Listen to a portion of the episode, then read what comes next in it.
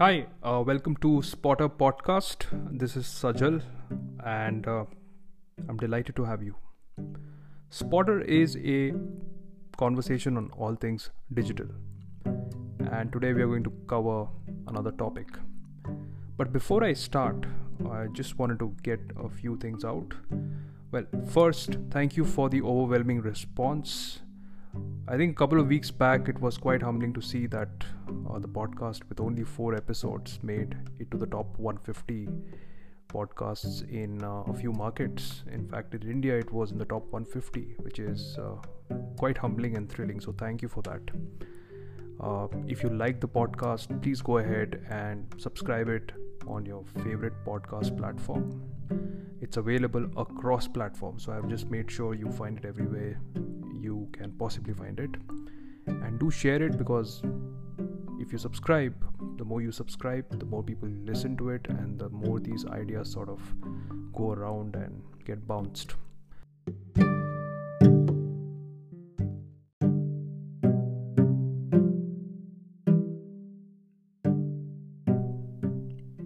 Some time ago, I was working on a problem with a company outside of my work. The place I went to visit was a small place, a startup uh, squeezed into a cold Nordic winter day in December. I walked in and uh, I saw a tall Nordic gentleman who happened to run a startup. He was visibly inspired by the hipster movement, so it was easy to guess how the employees would appear, or so I imagined. He then invited a small but very smart team of product managers, customer success managers, and a co founder into the room. The topic was discovering business models or, or different ways of creating propositions away from your core business. How do you go about discovering that? Needless to say, sipping coffee out of the cup became very difficult for me because it was very intimidating. After all, compared to any seasoned startup founder, I would on any practical scale measure as a risk averse guy who lives safely under the umbrella of a large corporation and isn't too much worried about cash flows or the medium to long term future. Naturally, I thought, why would they want to listen to me?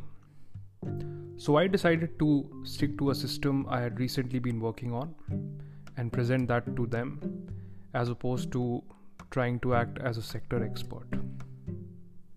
Surprisingly, in the two hour discussion that followed, I learned a lot about the company and was able to offer a couple of good ideas that they decided eventually to test. And that's the subject of my podcast today discovering models of business away from the core of the business. How can we go about doing that?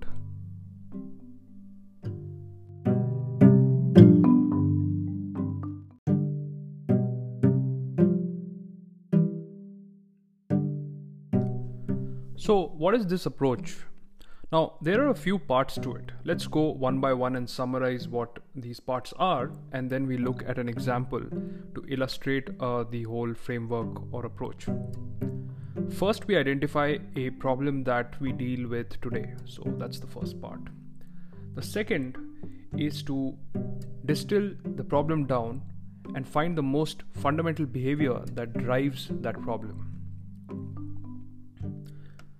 Third, think about those businesses where the same fundamental behavior that erodes value in the through the problem creates value in those businesses. So finding those businesses.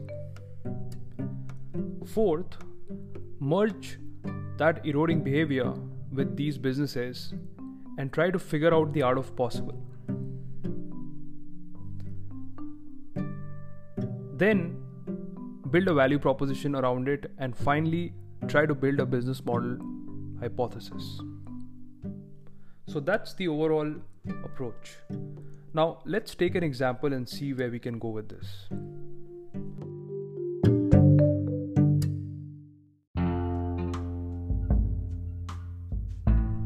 So let's now take an example to illustrate the approach.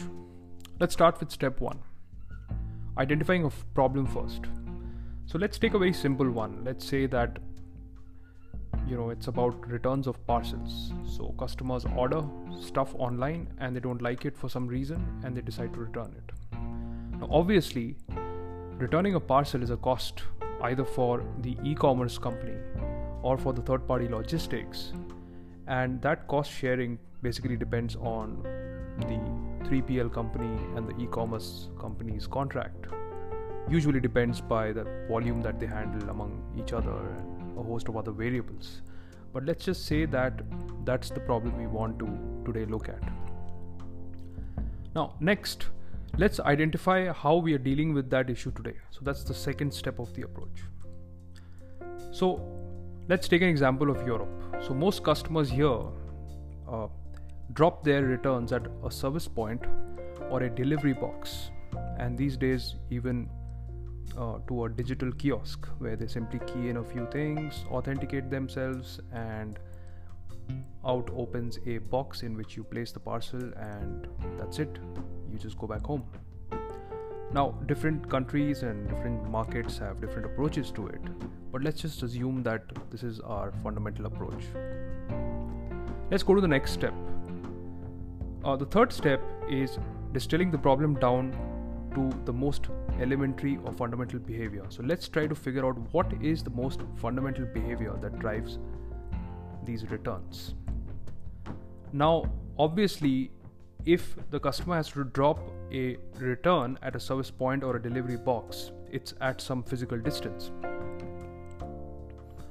That means that the customer has to visit that box, which means that the customer has to visit something so let's assume that customer visiting something is a very fundamental or elementary behavior core to solving that problem.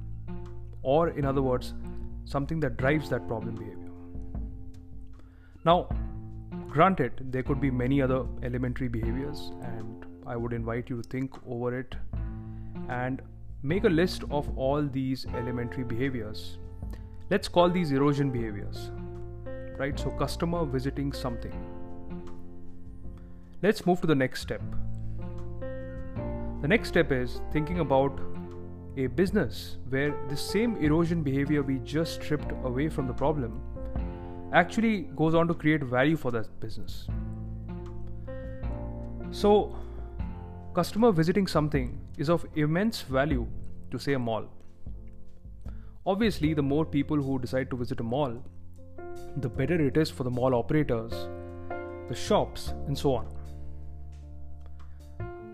Identifying some more businesses where this same erosion behavior creates value is a good idea. Obviously, because just identifying one business is almost akin to putting all your eggs in the same value proposition basket.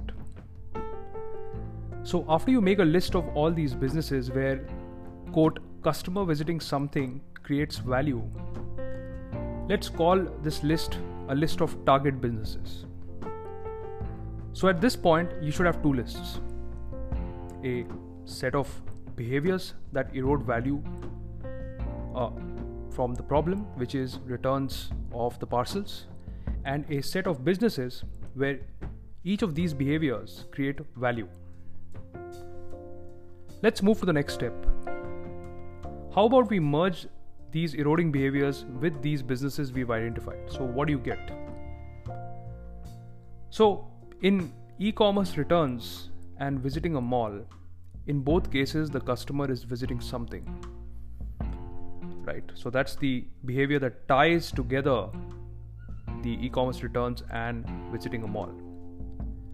Now, this is the most important condition for finding an adjacent market worth experimenting with. You have to tie your problem and a target business to a behavior. That's what we just did.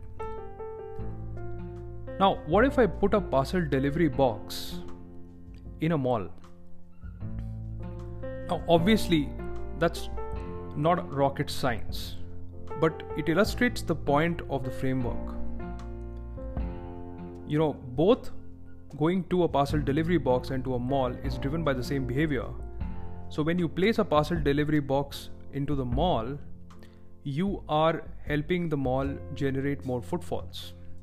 Now, obviously, there could be an argument that you don't have so many parcels, and so to a mall, it might not make a lot of sense uh, uh, to have a delivery box there, and that's that's a good point. But that's just the value proposition part, right? So we haven't come to the business model part. So let's go to our final step, which is thinking about some sort of value creation through a business model. Now, say that you direct all returns to a clothing or a grocery shop in a mall by placing the delivery box in that shop. Let's say it's co-branded between the 3PL provider and the mall or the or the shop. Now, each time a customer walks in, that's a footfall for the store, so you charge a store a cut. On the store side, I would love if potential new customers could walk to me in return for paying the delivery box provider a very fraction of my marketing cost. That means that you, the e commerce provider or the third party logistics provider, now get to offset your return cost by helping the store save on its marketing costs. Now, needless to say, as I said before, this hypothesis requires a lot of testing and maybe it can lead to a better revised hypothesis. Additionally, many other hypotheses can be also imagined and you can come up with those as well. You could also build a proposition that customers, for example, plan their returns for when they want to shop. So, how do you drive that behavior where returns actually line up with when a customer actually decides to go to a mall, right? So that there is no need to go to a mall when the customer has no plans, right? So that could be another value proposition. So, like I said, you know, the hypothesis could be many, but they need testing my idea is to only illustrate it to you. So, what we did with this example was looking at a problem called returns of the parcels, identifying a eroding behavior, which is customer visiting something, finding a business where this eroding behavior creates value, which is a mall, trying to come up with a value proposition. In my case, putting a delivery box next to a mall or a shop, building a business model around it. How can the returns actually drive marketing costs down? Because now the store doesn't have to pay any of the marketing costs to attract customers. And so in a way it's a, it's a happy marriage between the delivery box provider and and the shop. And then test this hypothesis so that's the simple framework to discover new adjacent ideas which are a bit core to the business but still remain a bit away from the core.